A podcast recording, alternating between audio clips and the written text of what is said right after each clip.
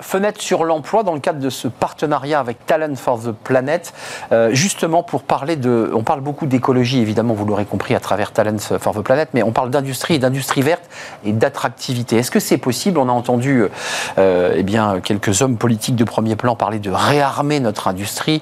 Euh, on en parle avec Gwenaël Guillemot. Bonjour Gwenaël. Bonjour. Vous êtes directeur de l'Institut de la réindustrialisation avec des acteurs, des écoles d'ingénieurs, des, des institutions pour réindustrialiser. Puis par ailleurs, vous êtes euh, en charge dans, une école d'ingénieurs euh, de programmes. On va en parler avec vous. Est-ce que c'est possible? Est-ce que euh, c'est un oxymore ou pas? Réindustrialiser euh, et faire une industrie verte, c'est possible ou pas?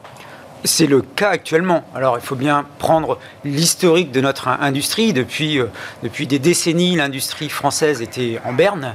Euh, pas forcément à cause de délocalisation, même si c'est euh, c'est ce que l'on met souvent en avant, mais souvent par, par le fait de l'obsolescence des moyens de production. Des usines qui ferment, trop vieilles, mal entretenues, et qui, qui, qui disparaissent. Alors, on, on, a- on- peut mesurer que depuis, euh, quelques années, depuis euh, euh, 2017-2018, euh, qu'il y a effectivement une réindustrialisation en marche, puisque on, on constate qu'il y a plus d'ouverture de sites industriels que de fermetures depuis 2017, avec peut-être une parenthèse lors du, Covid.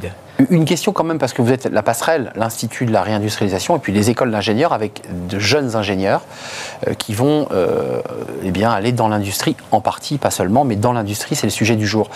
Ils vous disent quoi, ces ingénieurs? Ils font comme les étudiants d'HEC euh, euh, et qui disent Attendez, moi, je vais plus dans l'industrie polluante, je veux vraiment apporter mon savoir pour la transformer, cette industrie? Alors, euh, peut-être que la problématique dans les écoles d'ingénieurs est, est différente euh, par rapport aux écoles de, de- de management, puisque un ingénieur euh, euh, a, pour, euh, a pour objectif d'être formé pour aller principalement dans l'industrie et, et les services. Ça n'empêche pas d'avoir une, vision du monde. ils, ils ont forcément une vision, une vision du monde. Moi, je constate que, que, cette, que cette envie de travailler dans des métiers verts ou de travailler dans la transition écologique, elle n'est pas si profonde que ça pour l'instant. Il y a encore pas mal de, de- de travail effectué et de, euh, de pédagogie euh, pour Non, aller mais dans, cette, je- euh, dans ce sens-là. Je vous pose la question parce que si on veut faire une industrie verte, il faut aussi qu'on ait les hommes pour les nourrir, ces industries, pour les transformer. Et si les ingénieurs qui sortent vont dans des industries traditionnelles, le pétrole ou de l'industrie métallurgique, on, a peu de chances de transformer no- notre industrie. Non, enfin, je ne sais pas ce que vous en pensez. Alors, déjà, un des freins de la réindustrialisation, c'est la pénurie de compétences. C'est euh, à l'heure actuelle, que ce soit au niveau des techniciens, au niveau des ingénieurs, nous manquons euh, cruellement de, de- de- de gens techniques pour, euh, pour réindustrialiser tel que euh, on, on souhaiterait le, le faire. Donc ça, c'est un enjeu. Ça, c'est ça, c'est un- une première chose.